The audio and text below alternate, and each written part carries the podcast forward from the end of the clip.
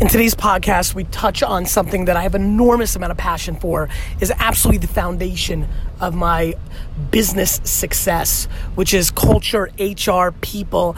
I, I'm flabbergasted that people don't understand how a successful long term business plays, which is you have to establish the culture. You have to drive through optimism. You have to suffocate out negativity. You have to create a framework, a container, a structure, a strategy, an implementation on how you put people first while still building a business. So many people pick money over people, and that's fine in the short term. You look profitable in the short term but in the fucking long game, you will see how this dividends play out every single time. People over profit till the end. This is the Gary Vee audio experience. Cause we're gonna be legends. Gonna get their attention. What we're doing here ain't just scary. Clayton wants to know how do you push your team beyond their best? Clayton, great question. Way to start off 2015. Good questions. Uh, oh, actually, I picked this one, right? Like, who knows who Barry Horowitz is? but that was so subconscious too. It was a good question. I thought we should do it. Um, I really, really, really think that the best way to push somebody above their own means is to guilt them into it. And I know that's a weird kind of answer, but it is my honest belief that the thing that drives, first of all, everybody's driven by different things. So the real answer to your question is to use your ear, right? T-Rock, zoom in to my ear, right? You know, the ear is the key in this scenario because the truth is the way to push somebody above their limits is to actually have individual conversations with them about what is their holy you know, grail, right? Like, what do they want to accomplish? Like, India and I, I, like, I have a good feel of some of India's long-term career ambitions, and like that gives me, first of all, her knowing that we've even had that conversation in and itself gives her a little bit more confidence to work harder because she's trying to get what she wants out of it professionally, and knowing that I'm the person that can most likely make that happen, at least in the context of this world that just even having the conversation puts her in a better spot.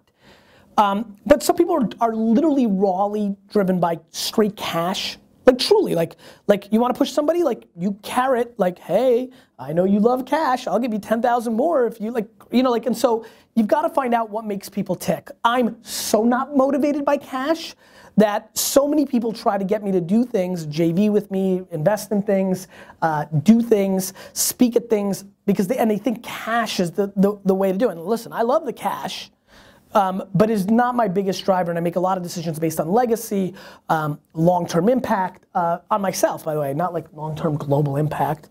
You know, uh, you know, that's not not how I, I think. I mean, I think there's a byproduct of that, but that's not the number one thing for me. But to answer the question in a general form, I truly do believe the best way to get that is to guilt. And what I mean by guilt, it's a variation of listening, which is not only listening, but delivering in a world where so few people even begin to listen, let alone delivering on that listening. And once you start doing that, people start realizing, let me tell you what's happening at Vayner. It's not super confusing. I know exactly what's going on in this company. It's starting to get old enough that there's enough things happening for enough people that it's really easy to point to Phil Toronto or to somebody else and be like, wait a minute, or Steve Unwin. Like you can start pointing to, oh crap, that person wanted that, that person's getting that, that person's happy as crap. I want that. And so it's listening and then delivering, which then creates a scenario where people want to over deliver because the only way somebody will over deliver for you, because you asked a very selfish question how can I get my team to over deliver for me? For my thing. It's very simple. The best way to get them to over deliver, John? I have Jack, if that's a substitute. No, Jack is not a substitute. Okay. I know where you're thinking, but okay. like, no, that is not a substitute. Okay. We're, we're on the hunt. And, uh, you know, the only way to get somebody to over deliver is to attack their own selfishness, theirs. You're selfish because you want more out of your team to help you. Well, the best way to get that to happen is to over deliver against their selfishness. I do believe that guilt is a huge driver because it, there's something that I, I believe in human beings. I mean, some people don't have self awareness or empathy or these emotional feelings, but so many people, like, it's amazing to me now living 20 years professionally, like, how many people are not confused eventually. They may be emotional at the time you fire them or not reward them, but boy, every time I run into somebody four, seven, nine years down the line, I've had a very good track record of them saying, yeah, I know why you did that, or I mean, like crazy stuff. Like I had a drug problem. I mean, like there was like you know stuff, life, right? So, I would answer your question uh, like I have before on this show, and if you haven't heard me say it, I'll say it again. The single best way to win is to give 51% of the relationship if there was a jury of 500 people that they would all agree that you've given 51% to the relationship and you have to be good enough to know what to do with the other 49 so i would attack their own selfishness. I would make it so good for them that you've guilted them in delivering and be very prepared in your stomach by making it awesome and them under delivering still being entitled to think they did deliver and then you being disappointed you listened to the Gary Vee show and he told you and he's so great. At least you think so. Thank you very much. And you did it. And then all four of these people who you gave $10,000 raises to yesterday, a month later, are doing the same crap they did and it didn't motivate them at all. Or you gave them four weeks off instead of one week off and they're still just as crappy. Or you like got them a babysitter and you pay for it and they still aren't. Gratitude and all these wonderful human characteristics are not guaranteed, but the best way for you to have it happen is to consistently keep trying to do it for that person. And then, look, I just had a meeting with all these characters, right? And but the rest of the team, and I was like, look, like you may not win on this team. Like 2015, I want to take it up another notch. And the consolation prize is you get to work for one of the best companies in the world. But like you just might not be able to be on this team. Like you've got to be upfront, you've got to be fair, you got to know when you're setting up people for victory and when not. And you got to do that, and then you get to judge, not beforehand. Way too many of you are making the mistake yourself. You didn't train, you didn't put the person in position to succeed, you're not communicating properly on what you expect, you're not shooting it straight, you, you're scared to hurt feelings, you're too much of a dick. It could be a million different reasons why it's not happening, but it is always going to be the greatest form of meritocracy that you can create, and it starts with your ear and it and it and it finishes, in my opinion, on a second step move of you actually delivering on that. Call people's bluffs. I live life on calling people's bluffs. Oh, you'll really crush it if you have another person? Here. Now, you have to be good enough, back to that 49%, to afford to give somebody that person, right? You may not have that situation, but you might have to make a decision. One of the quickest ways I grew Wine Library was by making $30,000 a year for five years in a row because I took all those monies and I called people's bluffs. And when they let me down, do you think it hurt my feelings that I wasn't making 45 instead of 30? It sure did. But did I have my eye on the big prize? I sure did. Now I get paid double that salary to speak for one hour because I built long term because I was 23 years old. Right? You got to know where you're at. If you're 83 and you're watching the show, first of all, big ups, old dog. And second of all, second of all, you know, maybe you don't need to play the long game and invest as much. Maybe it's time to cash out. I have these weird feelings that in my 80s, I'm gonna be rogue as crap and just like take because I just gave for so long. I don't know. You've heard me say that that's my concern, but I can tell you this. Most of the reasons, let me phrase, if they work for you, all of the reasons that they're not over delivering against their best, all of those reasons are your fault. So we've heard about your thought on social media, and you also say you hire uh, 280 people in two years.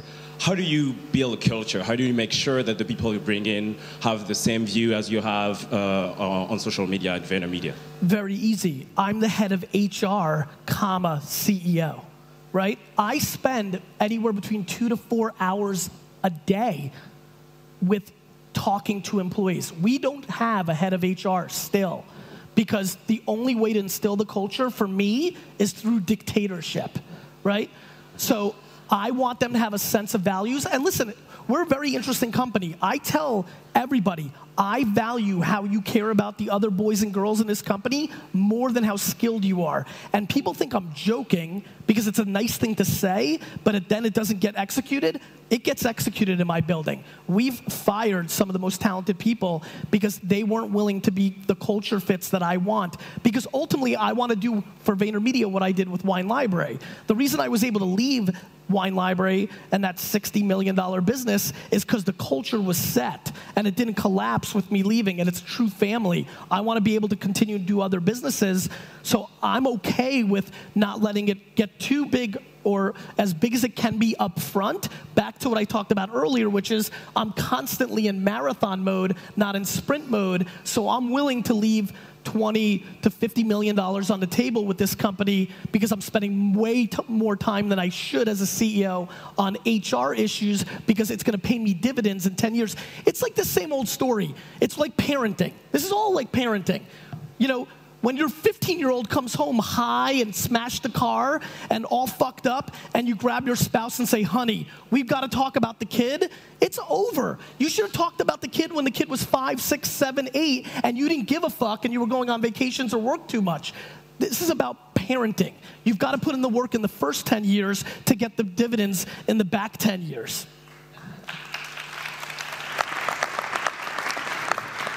Thank you, Paris. Gary, who's your second in command? Um, at VaynerMedia today, Sure. uh, I would say it's Claude Silver. She's our chief heart officer. I think when you're when you have 700 employees and you're selling people, that's the asset. And so when you were talking about culture, I was laughing because you're like, it's awesome. I'm like, I wonder what the other 5,000 people think, right? Because culture is a one person thing. And so when I think about culture, I'm sure you agree, like I, I know that we're trying so, so hard, way, way more than norm, but I don't know what it means to all 700. We ask, and we're, we're counter punchers. We don't push it, we respond to it. And so at Vayner, it's Claude Silver as Chief Heart Officer. Then I would say it's James Orsini, who's our Chief Operating Officer. Uh, What's a bigger business, Wine Library or VaynerMedia? VaynerMedia. And so I watched you grow that from 12 people. Yep. That was the first time we kind of worked together. That's 12 right. People. Uh, and I've kind of understood some of the pain that you've gone through. But what's been the hardest thing about that? Oh, I, what I actually, what I really want to say is, you've operated smaller businesses. What's it like to actually run? What is? I mean, when you walk into the new space, you're blown away. What is it like to operate? So far, so good. I mean, you know, the, the hardest part and how, what it feels like is the same answer, which is how do you get buy-in at scale? It's a lot easier to get 30 people to buy into you and your vision than it is 500 and 700. It's fun for me to see four or five of them in here, and they're all in different parts of their career at Vayner right now and different challenges or opportunities. Did you ever have to think about mapping people's careers before?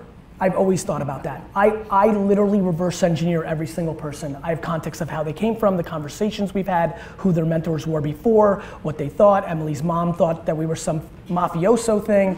Um, like, like, you know, I know who Sam's, Sam's mentor was. I understand where Lisa worked in a, a traditional agency for 14 years. I know that Garrett we went to the same school as my children.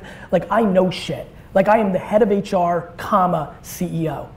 And so, always, Wine Library, VaynerMedia, and everything I do forever, it's only a people game. Everything else continues to get commoditized by technology. This is a human thing. We are humans. We are the ultimate species. We've won. It's us.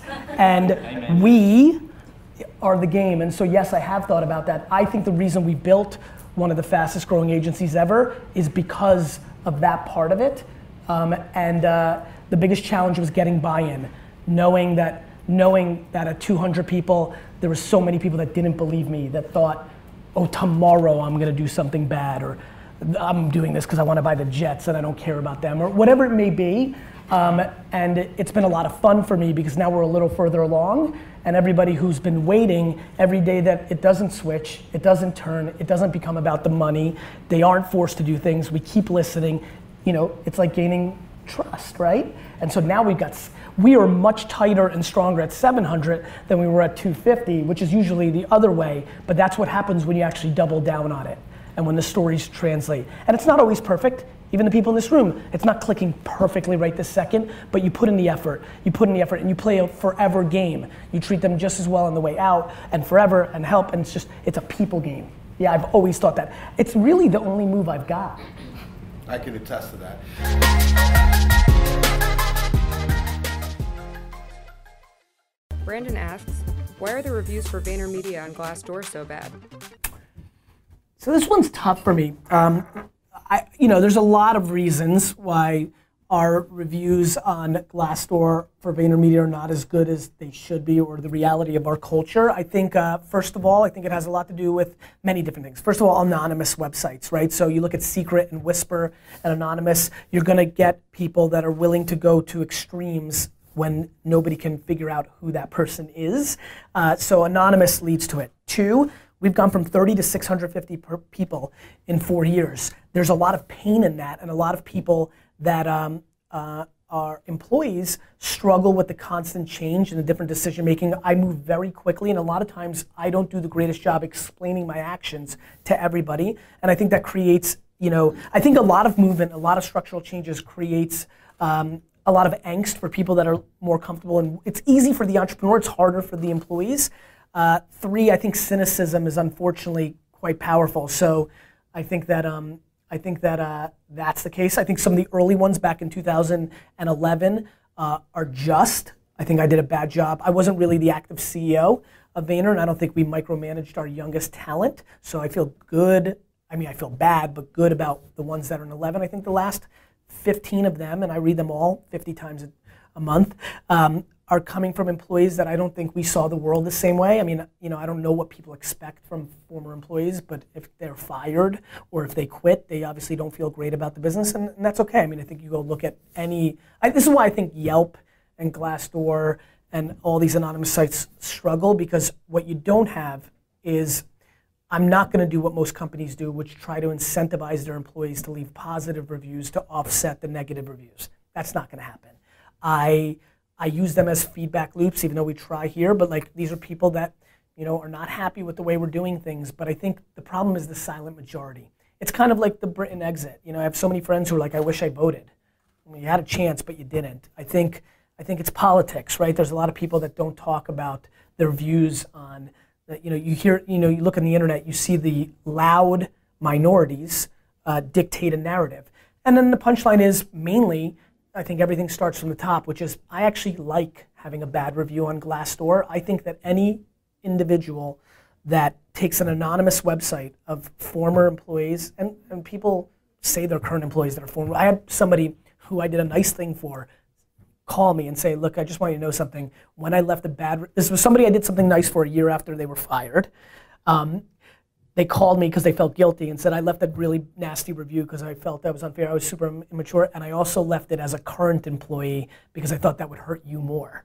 So, like, you know, I think that anybody who would stay out of um, a company, any company looking at Vayner or what have you, because of Glassdoor or any other anonymous site as the proxy to what's actually happening there is exactly the kind of people that I want to keep out. It's people that are playing checkers versus chess. They're so, I don't want to say basic minded because I don't want to razz, but like, I don't understand how somebody wouldn't understand that this is an anonymous site of people that are the least happy about something. So I think there's a lot of reasons we have a, a, a tough review there. They don't make me happy. I'm really upset when people are uh, unhappy with things. But I'll be honest with you, when you're the CEO of a company that has gone through thousands of employees over the last four years, I've had a lot more conversations one on one of somebody saying that they're mad at me or they don't like things and they're saying it to my face. That hurts even kind of more because I respect them so much for going that route and I want to fix it for them you know, I'm in the firefighting business. Like everything is always hard. There's always problems.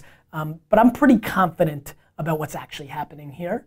Um, I think that shows in its results. I think when you look at the macro turnover rates here, voluntary turnover is what I look at. We're crushing the market. People aren't leaving because they want, you know, because they don't like it here. And so there's always going to be a percentage of people that don't like um, certain things, and I don't think I'm perfect or this company is perfect, especially because we're always making different changes. But I know that no CEO or organization has more intent to have people talk to us about it. Some people, I look at my own father, some people keep things inside and will never share it. And so I can't fix what I don't know. And then when it doesn't work out, whether on their choice or our choice, because they kept that poison in, a lot of those same people can't communicate in real life, but love to go on anonymous site and, and get that poison out. And to be very frank with you, I actually love Glassdoor for A, helping me not allow people to come in that have low EQ and are looking at it on a basic level, and B, I'm happy that those people are able to get their poison of what they feel about me or VaynerMedia out of their body and move on, just like I talked about in the beginning.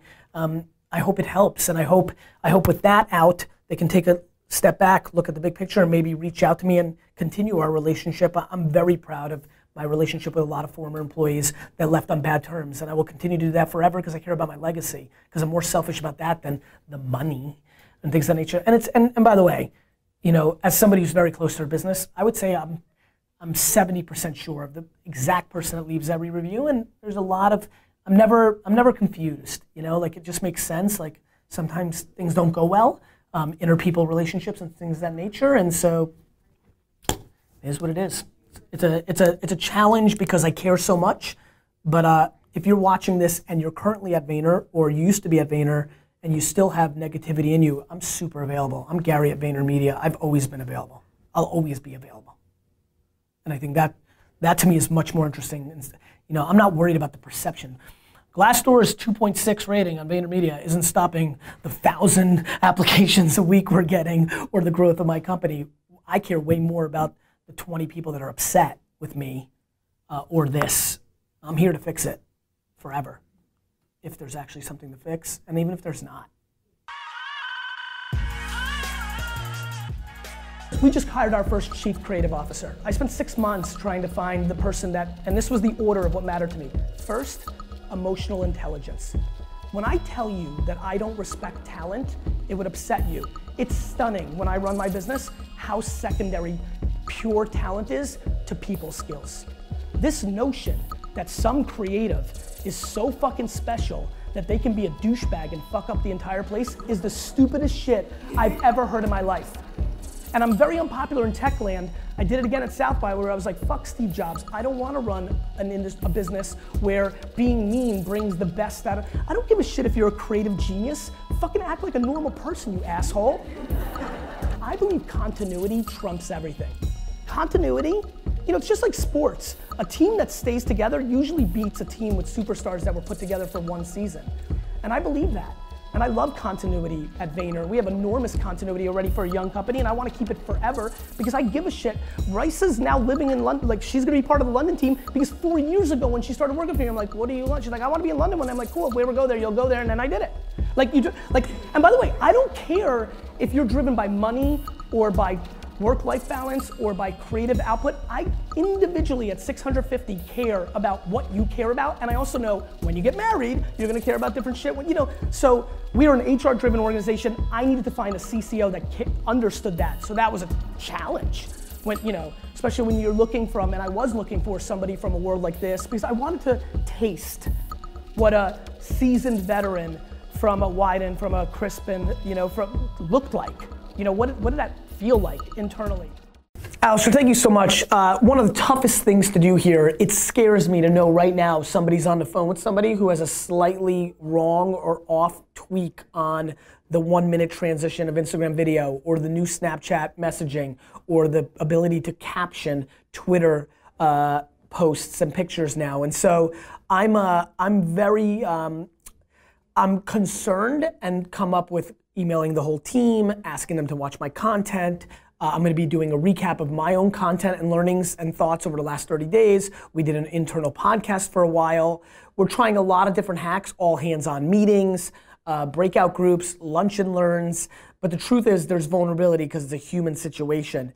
And so here's a big one I'm not crippled by them doing the wrong thing. I'm not crippled by Ricky Magoo right now being on a call with a client and saying the wrong thing because it just plays itself out. Meaning, either we have to apologize to the client and, and, say, look, Ricky gave the wrong advice, and that's a human vulnerability, and we could get fired and things of that nature. But I, I recognize the inefficiencies in hum, human communications, and I own them. And I know that 89.7% of the time we're 100% on point. You know, 7% of the time, um, you know, we're doing a really good job, and 3.3% of the time we're not and I can live with that. And that's a net net game. That's the other day when I said speed is better than perfection. When you're running a big company, the way you get to 650 instead of 9 is you don't worry about every person having everything exactly right. Plus you need to leave a little room for them to do their thing. You know, the Mark Evans and the Katie Hankinsons and the Matt Siegels of the world, these are talented people. Steve Babcock, my new chief creative officer, these are talented people. They need to have their slight iterations. They're allowed to disagree a little bit with me. It's not, it's not called Gary Vaynerchuk. This is VaynerMedia. And VaynerMedia is a collective of us. And so um, those are two ways I actually get through that. And I think a lot of you can learn in management and leadership from that answer.